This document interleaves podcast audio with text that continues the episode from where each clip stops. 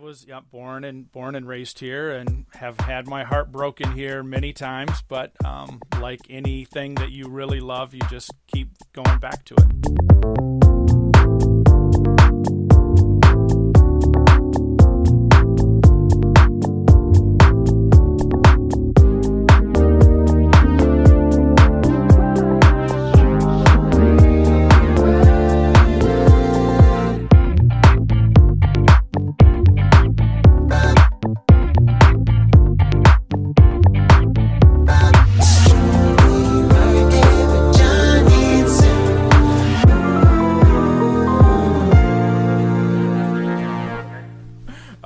Okay, we'll just, just uh, go with we'll, this. we'll do Nice. the we'll do the video chat thing another Yeah. time.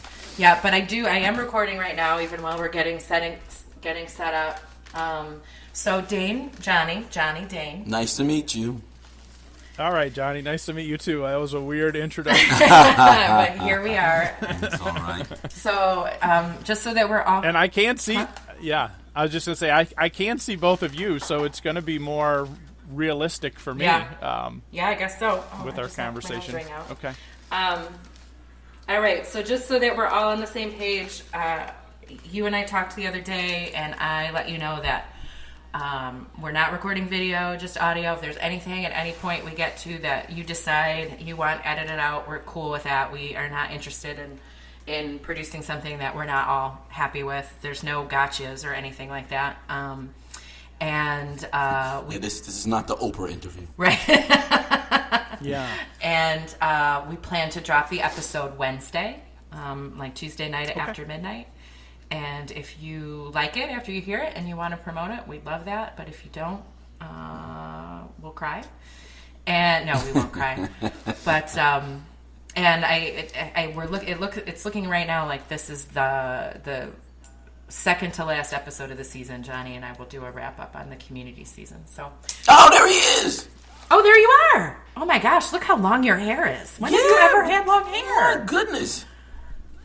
I, I had long hair during Oh, college, that's- and then I had started I had started growing it out before the pandemic, Mm-hmm. and then the pandemic hit, and it was like, okay, well, I'm gonna see this through. right. So, and, all right, so so I was just playing around as you were doing Uh-huh. that intro. I hit the hide the hide cam Uh-huh. icon, and it and it took me off my own screen for a moment, and then I hit it again, Uh-huh. Here you are. and now All right. I'm back, well, note to self if that happens Okay. again. Now we're all having Play a realistic experience. Now here we are. I know. I need to rearrange my house so that when we do it this way, we're not backlit because because now you. I mean, it's hard to see Johnny's face, but here. No, that's okay. I don't, you don't want to see this face anyway. and then in front of us, I've got those um, those that soundproof egg crate stuff on Okay. cardboard in front of us, in front of the window. I mean, this room is really wide open. So. super, super sophisticated. Yeah, we're super high tech operation Yeah, here. that's that, that's where the magic really the magic really It happens. is, yeah. Someday we're gonna, when we're in a, a fancy studio, we're gonna look back on these days in the dining room and laugh. Um, okay, so welcome everybody to season two, episode nine of the Strongly Worded podcast. I'm Sue O'Lear, And I am Johnny Hampton. and we are coming at you on a Saturday morning from the fancy dining room studio uh, that I was just uh, giving a description to to our guest today. Um, if you are familiar with the name Dane Walling, you either grew up in Flint and hung out with him playing on the playground at Pierce or uh, other places, or maybe did some volunteer work with him. If you know him from headlines, maybe you know him as the former mayor of Flint, Michigan. I know him as my former math tutor for a minute in high school. Do you remember that? That that's how we started hanging out. You tutored me. I do. Yeah, I think that was also part of like the, the the fun things we did in sixth hour when we should have been doing something right else. like right? we played euchre instead of instead of studying world events occasionally but only occasionally um, so welcome to the show dane we are uh, happy to have you thank you for accepting our invitation to talk about community so i've said this a few times setting up guests because and it's true every single time when we started talking about um, hometowns and the way they affected us and molded Johnny and I, and then sort of broadening that into how how we uh, affect the communities we live in, how the communities we lived in affected us. um, you're just somebody that I couldn't have not reached out to because I've said to you before the other day on the phone and to Johnny, like it was always just in you to be out in the community, volunteering, uh, organizing, doing, even when we were kids, it was just part of who you are. Um, would you agree with that assessment? Yeah. Yes, I've I've loved I've loved Flint for uh, a, a, long time, for as long as I can remember. And you were born and, there, yes. You know, it, it, I was yep, born and born and raised here, and have had my heart broken here many mm-hmm. times. But um, like anything that you really love, you just keep going back mm-hmm. to it. Mm-hmm. So um, it's funny that that is the statement that you open with, because Johnny and I were talking uh, a little this morning about that's um, really a theme that I, I want to discuss. Is uh, you've loved Flint so hard, and it hasn't always loved you back.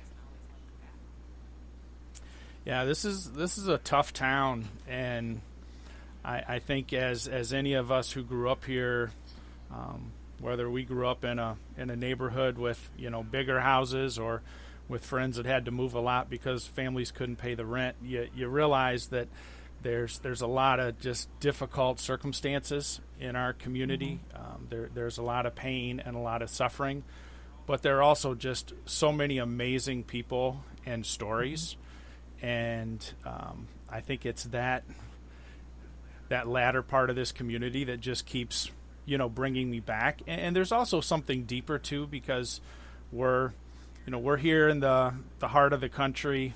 Um, I'm I'm very proud to be an American myself, and I think that places like Flint really represent a, a, an opportunity for our country um, for all the challenges that we've had. It's like we've got to figure out how to ma- make places like Flint, um, you know, not just be a hometown, but be you know a really good, caring, opportunity-rich kind of hometown. And we're we're certainly not there right now. So I, have always had that um, kind of political or intellectual engagement with this community too, and and the communities that are like Flint that are scattered all around this mm-hmm. country.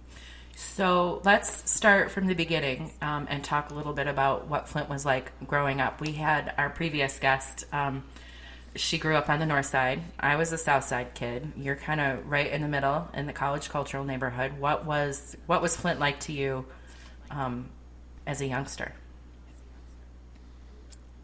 I, I had a wonderful childhood in Flint. You know, my my parents were both teachers and um, I, I, felt like I just kind of had everything I could I could want. You know, I never had to go to the cupboard where there wasn't food in it, and I could always go outside and find a friend to play, you know, kickball or frisbee or you know, we played we played tackle football in the street too. I mean, it, did, it didn't matter to us. Um, we we just got out there and played. You know, it was supposed to be touch on the on the road, but you could play tackle on the grass in between. You know, the six feet of grass between the road and the sidewalk. Yeah. But of course, you always you know started tackling on the grass and ended up mm-hmm. in the mm-hmm. road. Um, so just I had a really yeah, wonderful childhood in terms of education and home life and neighborhoods. It really um, was kind of an idyllic neighborhood. It was the neighborhood that my husband and I came back to um, when I was pregnant with our first, and it's you know the tree-lined streets and sidewalks. I haven't lived with a sidewalk since we left Flint, Michigan, really anywhere. And it's um, uh, some uh, throughout the season have talked a little bit about people who have this idea of Flint based on what they read in the headlines, and then we sit and talk about what it's like. And I think Johnny's mind has been blown a couple times. Oh, definitely. Uh-huh. Uh-huh. With your specialized yeah, schools. I know. And... We were talking. We talked a lot right. about Walker with our last guest. Did you go to? Were you a Walker Walker?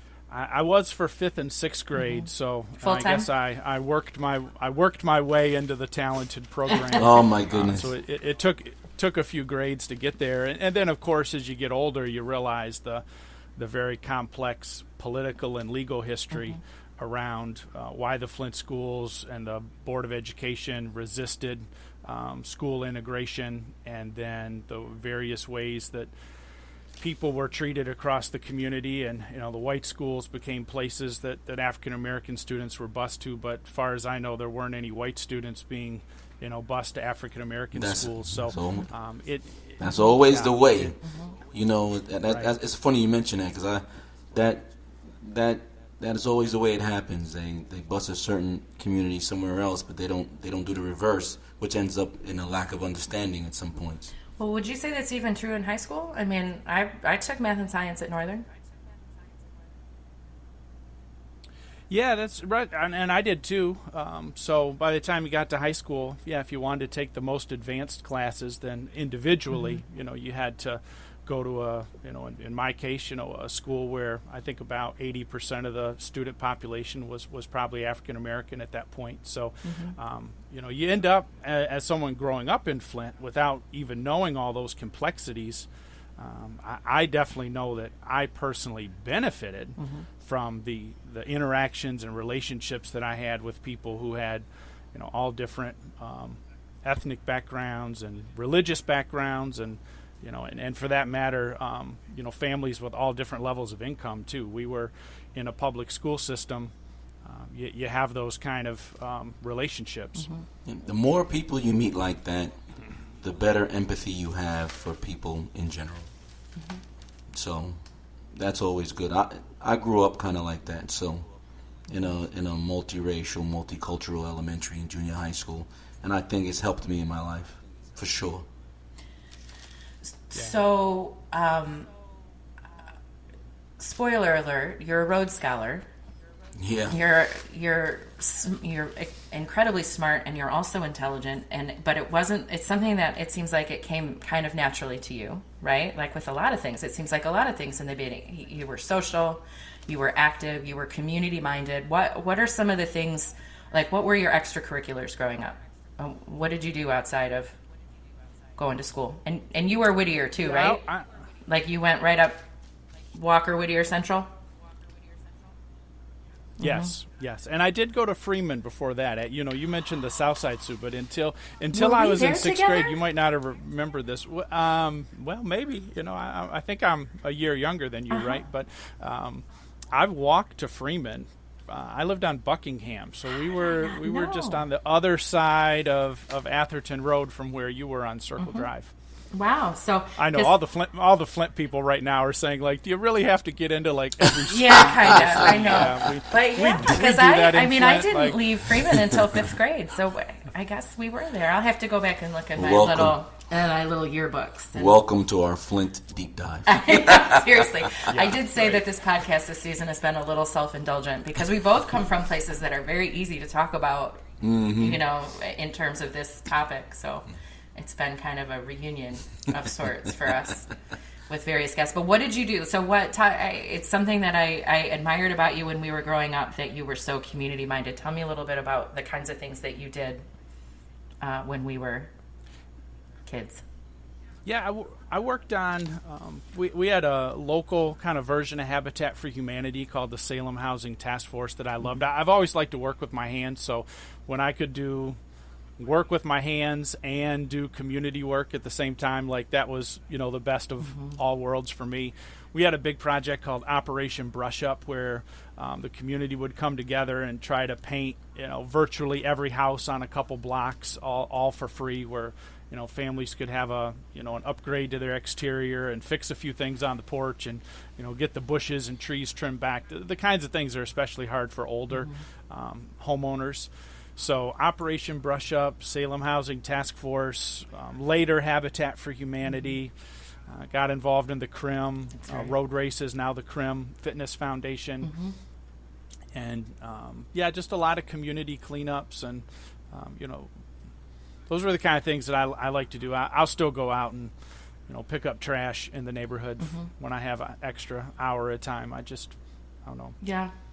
So you went. I was raised. I was raised in the Methodist. I was. A, I was raised in the Methodist church, and you know we believe in trying to do you know all the good you can as uh, uh as much as the time as you can. So I think that was just on a part of part of who I was, but also kind of what I learned early on about what mattered in life. Mm-hmm. And you did these things as a family, or were you getting dropped off?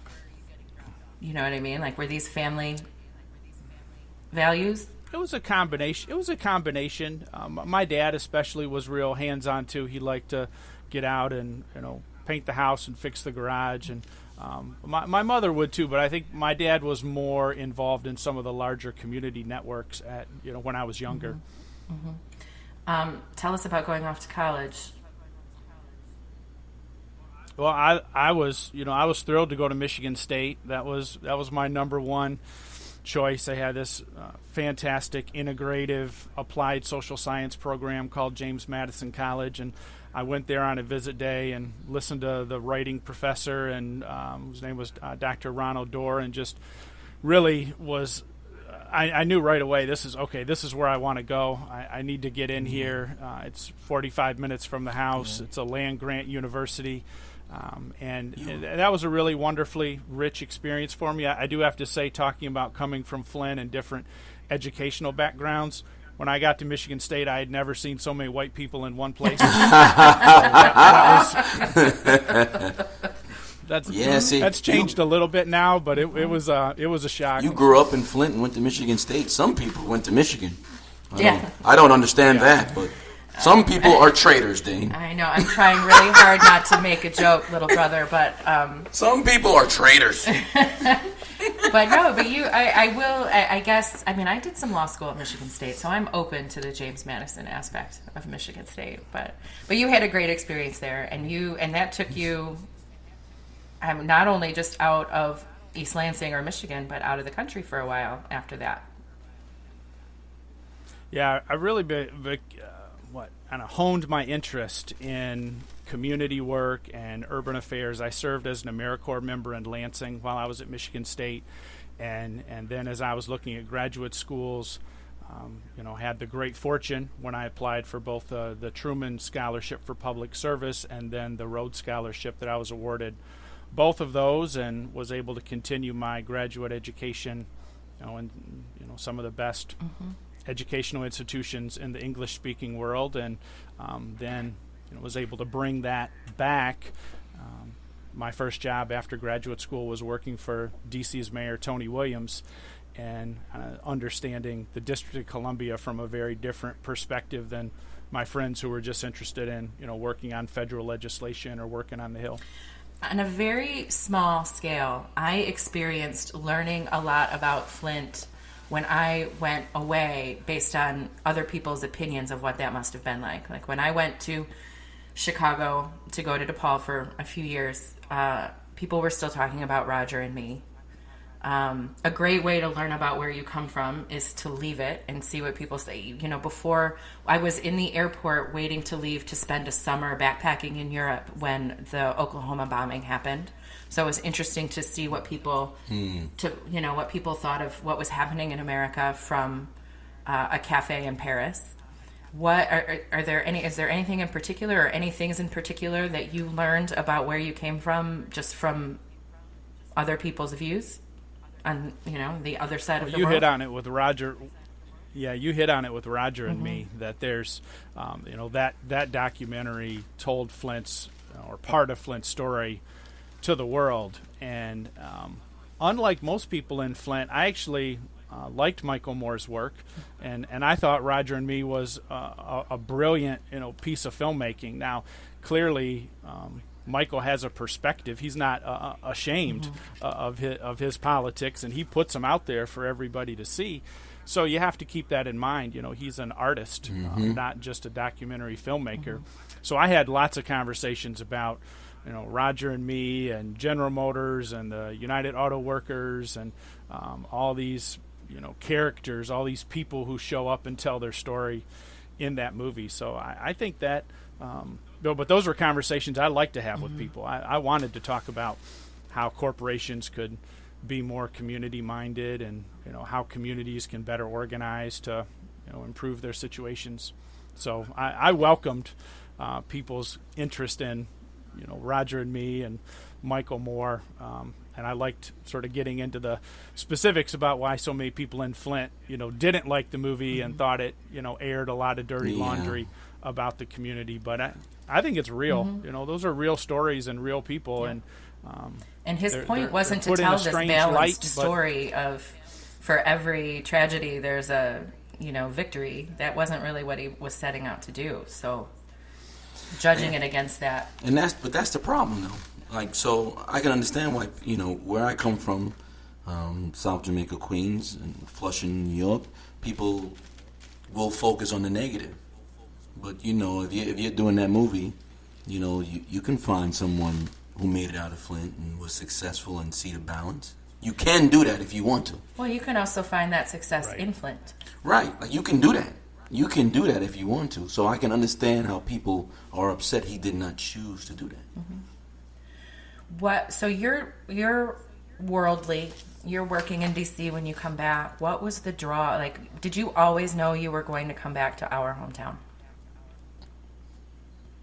Yeah, I, I did. I did always want to come back to Flint at some point. I, I didn't know when exactly, and and we were actually in Minneapolis for for four years for my wife to work on her PhD at the University of Minnesota mm. after oh. DC before we finally came back A to family of Flint in So, so wait a minute. Wait. Uh, no, so I have to Yeah. we have to take a side note here. Do you do you have children, Dane? Yes. So their father is a Rhodes Scholar and their mom is a PhD. What is happening? No What? pressure, kids. no pressure. Oh my goodness, Yeah. that is yeah, that's a lot. You froze. Yeah, but I, I mean, I, I guess you'd have to ask them. But I, I think we just try to, um, we just try to encourage, you know, learning and passion. I bet you do. We, I think that's awesome. and and I would just I, I think this is a good place too, since we mentioned your wife that she's not from Flint. So no, she, but she is from Bay City, uh, which is just about an hour north of Flint. Oh, so okay. she is a Michigander. But she's not from and, uh, Flint. yeah, she. is this where she wanted No, but she- to land? Well, she tells a funny story about because, of course, she knew me very, very well as we, we dated for a few years. And when I asked her to marry me, um, when I was finishing my last year of graduate school and you know ex- planning to move back to D.C. where she was, um, she she told me a few months later that yeah, well. When you asked me that, you know, it flashed through my mind. If I say yes to this, I know I'm going to end up living in Flint at some point. So if I if I say yes now, then I'm not just marrying Dane, but I'm married to the idea that at some point we're going to live back back in Flint. And and she was um, like many things, she was right about that. Did she grow to love the community the way you do? I mean, you don't have to speak for her. I mean, I guess we can't really get into her head, but I mean, No, she's she- welcome she to sit has- down and share with us. Right, but but Bay, you know Bay City and Flint in some ways are, are pretty similar. They're they're both real blue collar towns and a, a big automotive heritage. Um, Bay City's a little more Catholic than the Flint area is for these different reasons of, of who immigrated where as these industries were booming.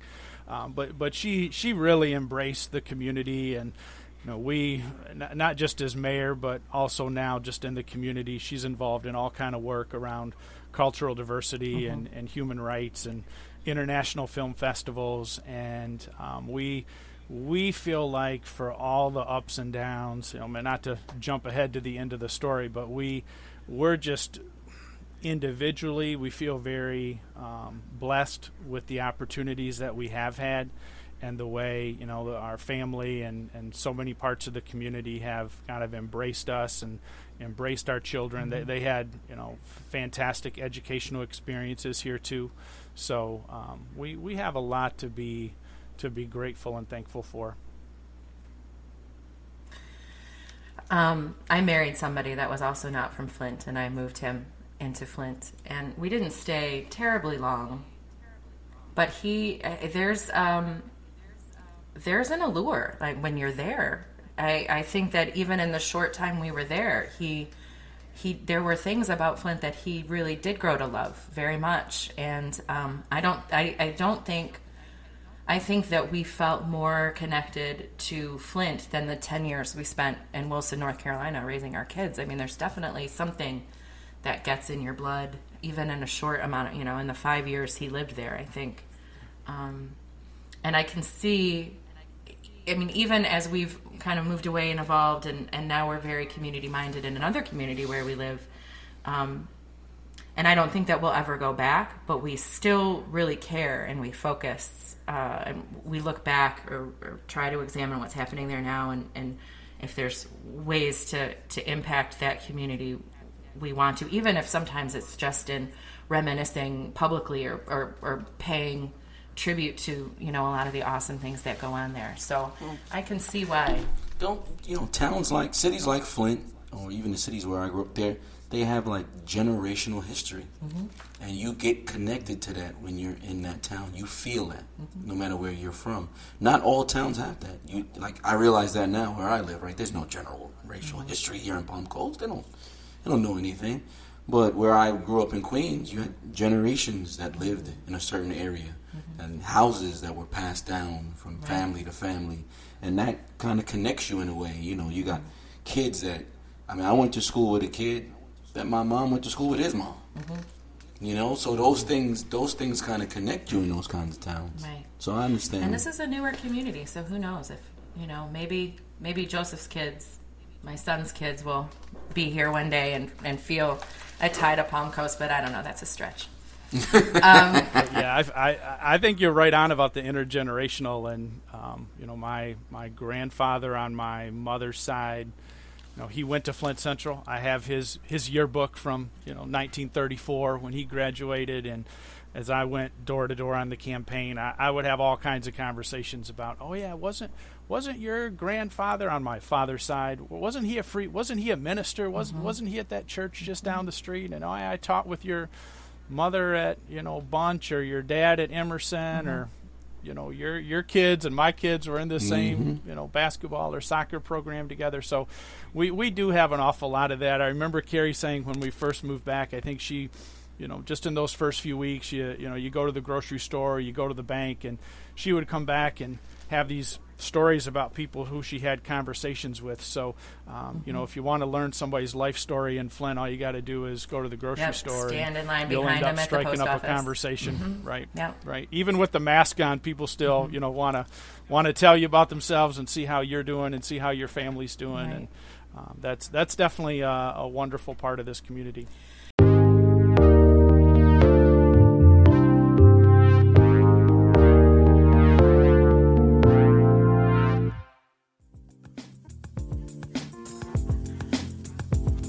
Strongly Worded podcast is brought to you in part by the Flagler County Basketball Program.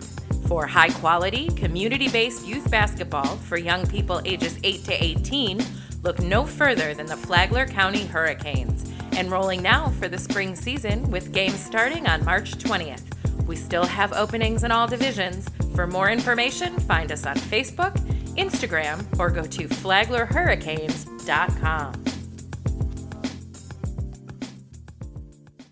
as someone who traveled the world, you come back to your hometown and you win the election. Let's talk about the night you win, how you feel about being able to represent your hometown, the town you grew up with, and parents taught there, all those things. Let's talk about that emotion first. Yeah, it, it was extraordinary, um, and and the the political journey it it was a journey. It had it had a lot of ups and downs in it throughout the entire time because I I ran and lost in 2007. I, I lost by 581 votes to the incumbent, um, a number that I'll never forget. and, um, so, somebody asked me the next day at the at the gas station. Of course, as you you know, of course, you got to talk about everything in Flint when you're at the gas station. Somebody says, you know, you know, you know, Walling, um, you gonna you're gonna run again. You almost got Williamson, you know, last time, and I just came right out and said, yes, uh, I'm going to run again. Um, I I feel like I can get there. And he was like, well, that's good. You know, you you keep at it. And um, William Mayor Williamson, who preceded me, he he actually resigned uh, at the bottom of the recession when the city's mm. budget was really starting to deteriorate. He he called it a retirement, but politicians don't retire in midterm; they they resign. So he stepped out of the way, and we had a special election, and I ended up winning in August of 2009 with 64% of the vote, the, the second highest uh, vote percentage of any mayoral candidate in, in Flint history. And for a young white guy in Flint, that felt pretty good. Um, it felt like I had done a lot of the things right and all those conversations. I mean, literally thousands of conversations with people, you know, in their driveways, on their porches, mm-hmm. you know, on those sidewalks in front of their streets that that people would put their their trust and faith in me in that position. Um, well, definitely some powerful uh, emotions that I, you know, I always carry with me. And I, and I was just ready to go right to work. In Flint, when you win a mayoral election, you don't wait like three months to get inaugurated. You went on you win on Tuesday, and it was a special election. So I was I was privately sworn in on Wednesday night, and I was publicly sworn in on Thursday, and um, you know inherited uh, a city that was already facing a lot of issues uh, now august of 2009 facing 30% mm. unemployment and the bottom of the great recession and um, yeah, then then my my time in office just proceeded from there. Was there ever a point where you're like, why did I what, what was why did I want this so bad? Because the way you just uh, I, I, you just introduced your you know introduction to it, wow, like that's. I I think I probably should have uh, not wanted to be there, but I I never had that yeah. thought to be honest. Um, I, I woke up every day regardless of you know how little sleep I had from everything I was trying to figure out um, that night. I woke up ready to go and trying to do you know my part. I, I, really felt like this was you know this was what I was called to do. This is where I was supposed to be, and I, I just tried to wake up with that spirit and attitude every day. And it wasn't. It, really wasn't hard. I mean, I just just kind of had that um, motivation that I carried with me. Did you feel like, um, and maybe this is jumping ahead to the end a little bit, but did I, am I'm, I'm a, a woman in a pretty male dominated industry, and I have often felt until the role I have right now that um, this is the first time I've ever really kind of felt free to have the impact that I want to have on on the the property where I'm working. Um, you had a lot of influences kind of affecting your um, I don't I don't know if I want to say ability, but it seems like you had a lot of forces over you and maybe you couldn't move as freely to do what you wanted to do as other mayors of other towns. Yeah, that that was my biggest frustration, and and I knew, you know, I had worked for Mayor Tony Williams in Washington D.C. and I knew a lot of the complications of, of this kind of job, but I, I think when you go back to 2009 and this recession that virtually no one expected to be as deep and as long as severe as it was. Um, the, the the politics that we're seeing today, I actually think have a lot of their roots in that 2009 2010 era. That was the rise of the Tea Party. Um, Congressman Gabby Giffords was shot in the face at a town hall. Uh, bricks were being thrown through, you know, government windows, and um, you know, here I was in Flint, Michigan, with a budget where every time I saw the finance director, you know, we had less money than the the time before, and we're trying to figure out how to provide, you know, public safety and cut the grass at the parks and, and fill the potholes in the streets, and um, it, it, was definitely it was definitely challenging, and with. Uh, Republican Party winning every statewide office in 2010, it also just completely changed the political makeup of the state uh, in terms of the policies and budget decisions that were being made, and and those were were very difficult for for Flint, and and that led, of course, to the appointment of emergency managers and and kind of everything subsequent from there. So. Um, I mean, I guess I really don't even know how to. How do you want to introduce the topic of what happened with the water? Because I like I, I, think, think about I think about the visual of you on TV that I saw, eh, sta- truly, literally standing in line at the bank um, on CNN of you know the the switch of the water source, and you were the face of it at least in the beginning, right? Yeah, there there are moments that are, are seared, you know, into my my mind and, and my heart. Um, being at the city's water plant and pushing the button, and later, mean, this was summer of 2015 when you know I believed we were doing all these things to improve the water system and and saying that you know it's meeting the standards and, and drinking a cup of water on the news um, when I was asked if I would drink it because I was drinking Flint water every day. So why wouldn't I drink it, you know, on the news? So it, has been a, a very uh, you know, tragic set of circumstances for our community. I mean, it's it's almost unimaginable how it's affected people so negatively, and um, you know, I I carry with me, you know, these these different sediments. Like on one hand, I know I worked, you know, literally every hour I could be awake to try to figure out what was going on and and make the improvements that you know that that I could advocate for. Um, and I also know that there was a lot that was happening. Uh, I now know there was a lot that I was happening that I didn't understand, and that those would later come out, and those would you know put a lot of those earlier actions in a very negative light. So um, I feel like part of what I'm supposed to do in life right now is figure out what those lessons are and, and, and how a democracy could, could have gotten so far off track and and try to um, you know share those with others who may be in similar circumstances in the future.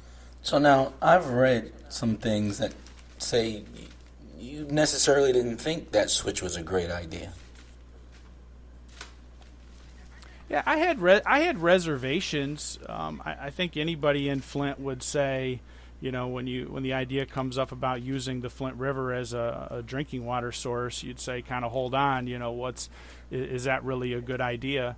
Um, but I do also have to say that over the course of some months, and you know, with a lot of questions and, and feedback from you know city and, and state officials, that I I did come to believe that the you know the water would be safe and it would be comparable to what we had been um, drinking when we were on the Detroit system. So it, it wasn't something that I advocated for um, before we had the emergency managers. I was in favor of this new pipeline from uh, Lake Huron, but uh, all of our projections showed us staying with Detroit until um, those those uh, until that new pipeline was put in place. So you know, it wasn't it wasn't my decision. It, it wasn't um, what I expected us to do, but I did also, um, you know, come to believe the officials and and the the scientists at the state level who were. Um, you know, explaining that it was safe and comparable to what we had always had in our community. Yeah, and that was like provided these other people did all did their jobs, right?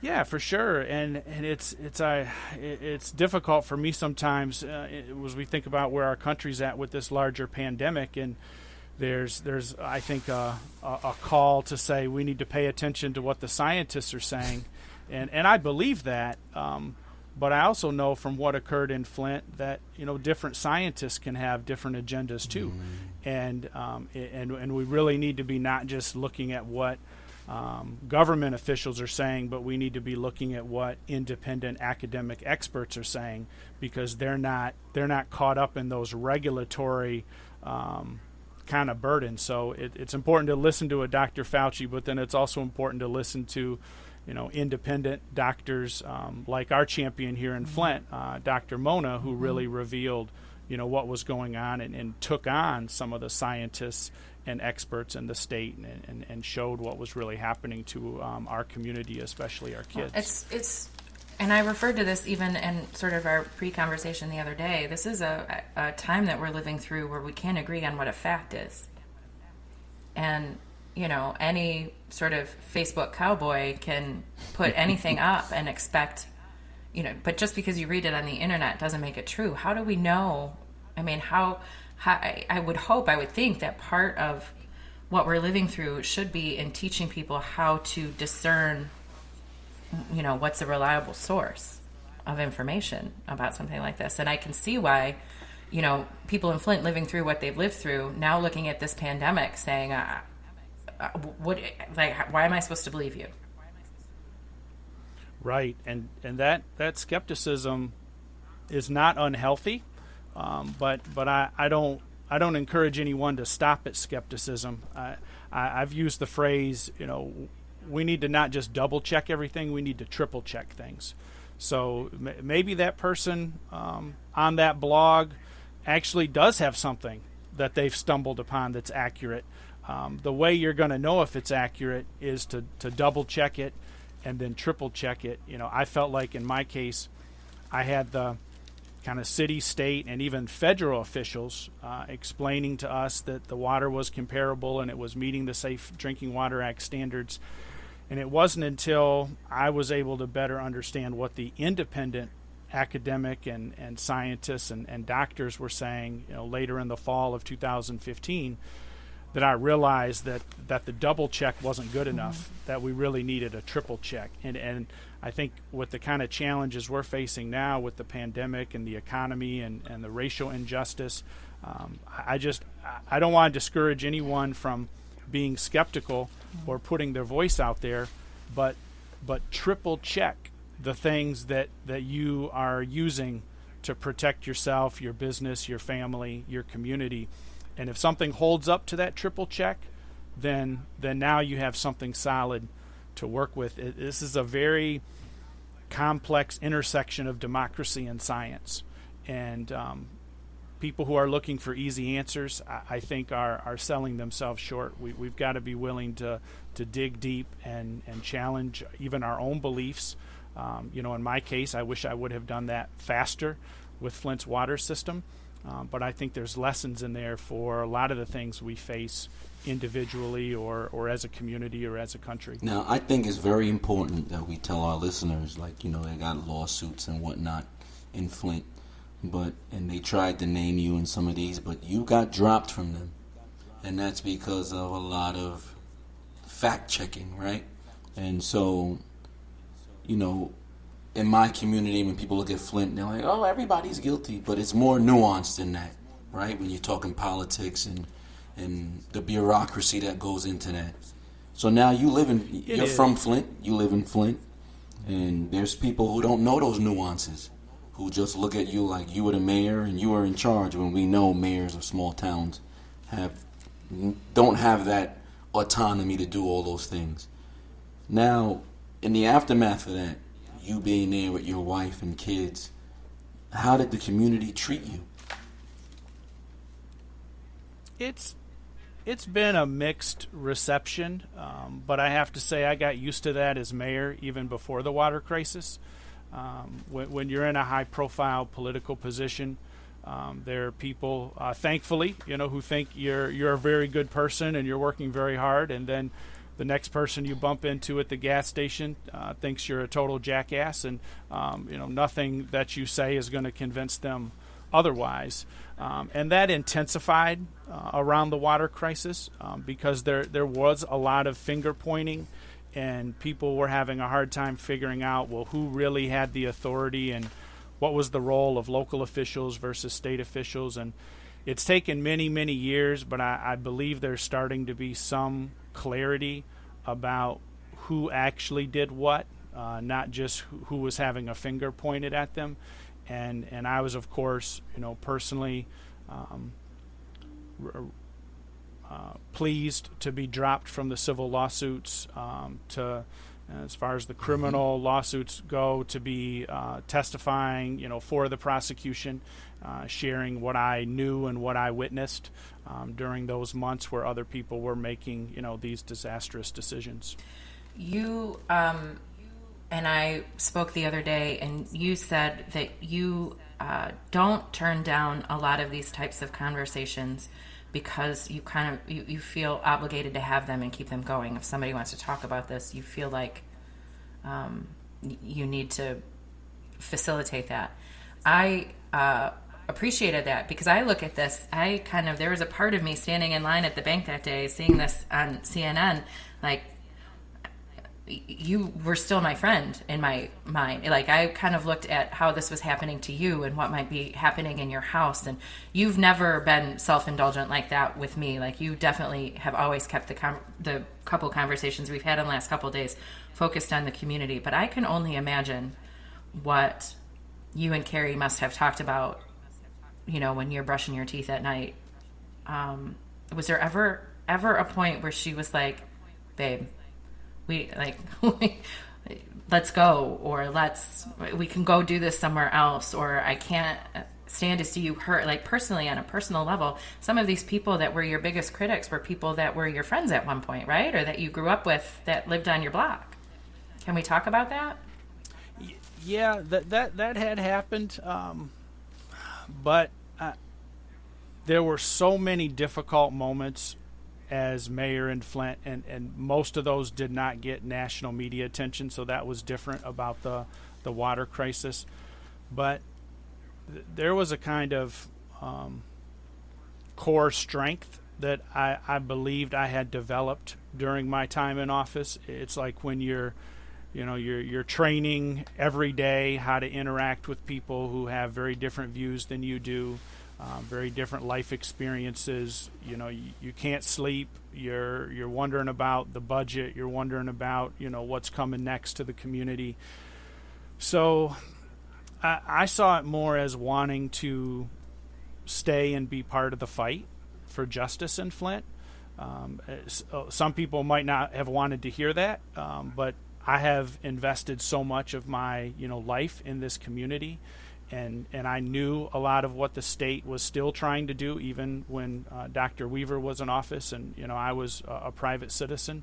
Um, the the kinds of things they were trying to do and trying to pull were just reminiscent of what I had experienced, and you know, lifted my voice on Facebook, and I, I didn't necessarily have the local media wanting to interview interview me on these issues because they could go to Dr. Weaver and, and hear from you know the mayor herself. But uh, I, I've done what I could to try to be a part of those conversations, um, to lift up my voice and to say, you know, this is what Flint needs, this is what would make a difference, and and just stay in that fight. I, I think we have to recognize that you know democracy is not just like you know driving through and ordering your your favorite coffee or what kind of toppings you want on your cheeseburger. Um, it's it's tough, and and there's winners and there's losers, but we can't all just walk away. You know, we, we have to we have to stay in the mix, and um, we see it in sports all the time. You know, we see we see great teams that get out on the court and absolutely blow it, or um, you know, uh, uh, athlete gets injured and, and can't you know play for a year and a half. Um, I think we need to bring a little bit of that mentality to our to our politics and our public arena too. Is you know, good people are going to make mistakes, and and people are going to get injured, um, and they're going to have to you know find a way to rebuild and come back but uh, often those are some of the most amazing stories and, and some of the most amazing players. Um, and, and I think we just need to create a little room for more of that in our politics. Maybe I can be an example of it mm-hmm. and, um, and, and still be appreciated for some of the good that I'm trying to do. Yeah, I was going to ask you, like, in those times, do you even allow yourself any, do you allow yourself to be sad or do you worry more about the people who drank the water. It sounds to me, and I don't want to speak for you, but it sounds to me in that moment you were worried more about the people than yourself. Yeah, I, I, de- I, definitely was was more concerned about about the community. I mean, even as I realized from Dr. Mona what had been occurring in our community and, and how these weren't just risk factors, but but there was actually you know children being poisoned by lead from the water. You know, I, I came home and checked our refrigerator mm. filter, and I was uh, relieved to find that that you know drinking water dispenser that we all used every day because it was cold, um, you know, filtered out lead and copper, and and I. I, I didn't I didn't have to feel as much anxiety about my own kind of health or those of my children. Um, but trying to figure out how to get water filters into the homes of, of women uh, on the WIC program who had young children and infants at home and get out the message of not using this water, not using hot water for uh, for making formula. I mean that was that was what I put my energy into and, and maybe you know I didn't show enough kind of passion or anger um, publicly. I tried to just funnel that into the work because I, I thought there was um, an enormous cliff that had to be climbed, and, and, I didn't know how I could be angry and climb that cliff at the same time. Um, we we got reconnected to Flint Water before I left office. Um, a, as much dissension as there was with the Snyder administration, uh, the state agreed to put in money into getting us reconnected. Um, their transition advisory board had to approve it, even beyond myself and city council. Um, the CS Mott Foundation contributed to that as well. So before I left office, um, while my my political profile was was in tatters, um, I got this community reconnected to the Detroit water system. It's an important statement to make, I think.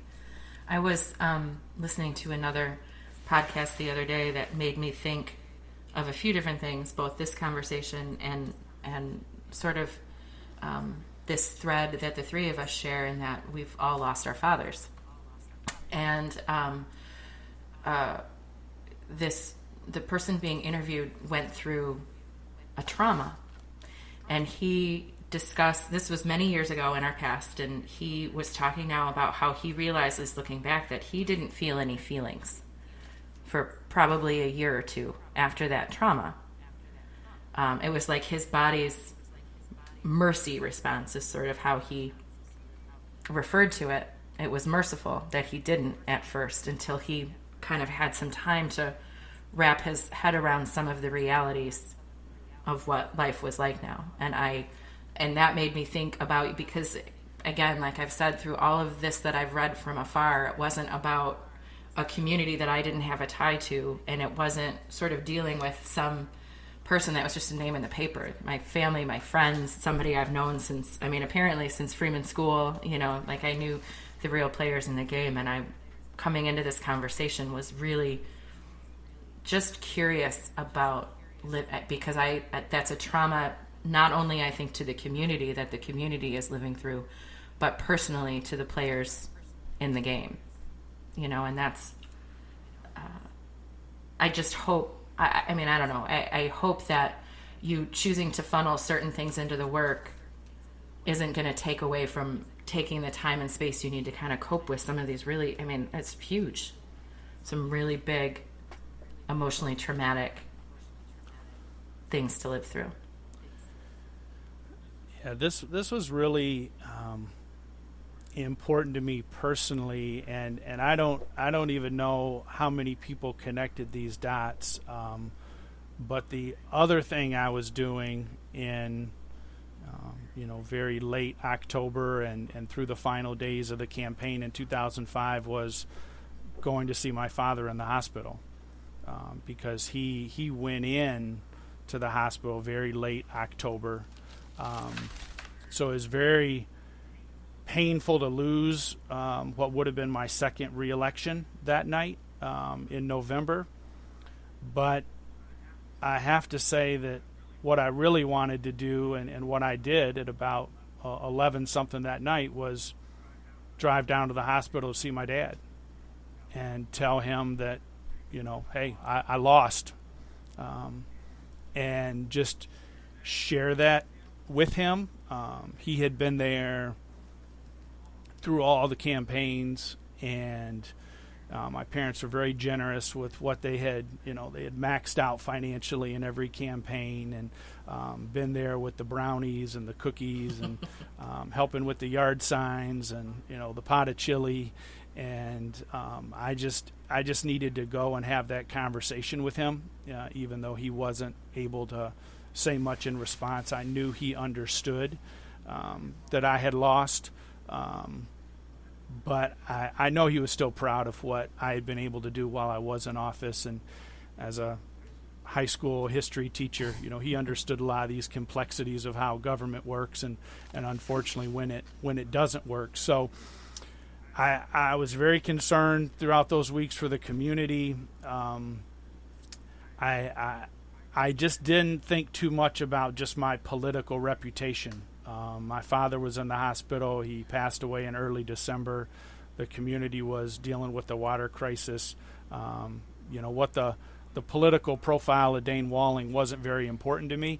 Um, maybe that's actually why I took on as much water and, and took on as much heat as I did because I, I, wasn't out there every day just trying to protect my own political reputation.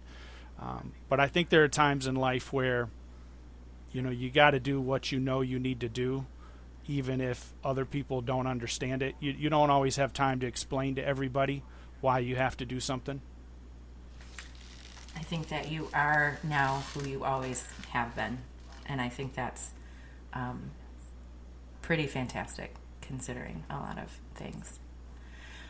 Um, so one day you woke up and you brushed yourself off and you had to figure out what to do next. So let's talk about that. Where are we now? Um, and I, I said in, when we talked in the intro too that I was going to talk about Flint Club and our, our conversation kind of went another direction, but let's look forward. Let's look ahead. What's happening now? So I'm I'm doing a lot of work that's really important to me right now in the community through my um, community development consulting work. I, I had um, put together my own consulting company before I was in office, actually, and then it was on hold, and, and then I started that back up when I came out of office so that I could, you know, work on projects where I could have an impact and, and enjoy the people that I was working with. So I'm working on some initiatives now in Flint around health and around um, community food and have been involved with things around you know, public safety and faith-based institutions and, and their ministry work in the community.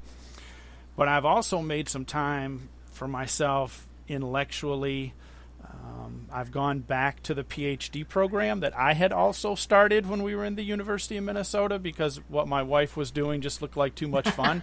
and, you know, what else was I going to do every night after work? So uh, I'm finishing my PhD in geography, um, which focuses on urban geography. Don't think volcanoes and, um, you know, chains of islands. Uh, geography is the study of space. And um, there's no better way to understand cities than to think about the ways that the economics and the politics and culture and demographics all meet uh, and what that means for you know all the, the things that we need to do to live together. So, um, working on my PhD, um, doing some adjunct teaching along the way at Saginaw Valley mm-hmm. State University, and um, prior to that, in earlier years at University of Michigan Flint and Kettering University. So, um, trying to further myself intellectually. I'm hoping I can write a book before I'm 50. Uh, if you could see the gray hairs in my head, you would know I'm getting very close yes, to that point are. right now. So uh, I am trying to find time to to write and to reflect and um, you know tell my story, but but also just share the lessons that I've learned. And I've still I'm still involved in politics, just more behind the scenes. I actually made a run for state representative in 2018. I came in second in in the Democratic primary. Um, because I felt like I could make a difference at the state level. Um, so I, I, don't know if I'll get back to that, but I'm still, you know, having conversations with people and sharing my ideas, and had a chance to work on the the Biden infrastructure policy team and um, give some input around you know how our infrastructure systems could be improved, especially around safety of water. So I just want to see some of those lessons implemented. Mm-hmm. Um, so that we can you know have better stronger healthier communities in this country that's that's no longer a foregone conclusion that that's something we're going to have to fight for hmm. um, i just i i feel like we had a pretty awesome conversation today yeah i i would just like to say i didn't know you before this but i appreciate your um, your honesty uh, your self-reflection um, your willingness to say, "Hey, I should have triple checked this." I don't think. I think you should write that book um, because I don't know if everybody knows exactly what you went through because you were so focused on the work, and I can relate to that because uh, I deal with stuff sometimes, and I just I don't respond to everything that I hear, and I just keep doing what I do which is something my dad used to always tell me. And it seemed like you just kept doing what you should be doing. And you let all those people say all those things. And I hope that they take the time to look at all the facts and what those, because that's what I did before I interviewed you, to look at all the facts and understand your role, what you could control and what you could not control. And so I just applaud you for your uh, your focus and your commitment to the community in the face of what I, what had to be um, some trying times.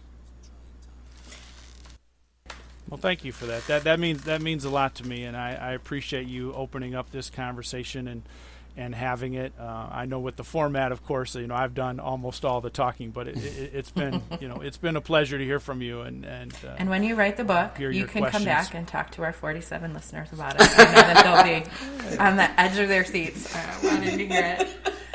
Um, now, when you're trying to sell books, you take every, hey, every 47 sold. people you can sold. you can get. Yeah, yeah. well, um, in a lot of ways, this podcast has been somewhat self-indulgent for Johnny and I to be able to talk about what we want to talk about, mm-hmm. to connect with the people we want to connect with. But um, it has truly been. Uh, I've had a smile on my face all week that that my old, my former algebra tutor and I have gotten to reconnect and have a few laughs and talk about some important stuff. So thank you very much for being on the show. Anything, anything you ever need in the future, uh, the answer is yes. Just let me know. okay.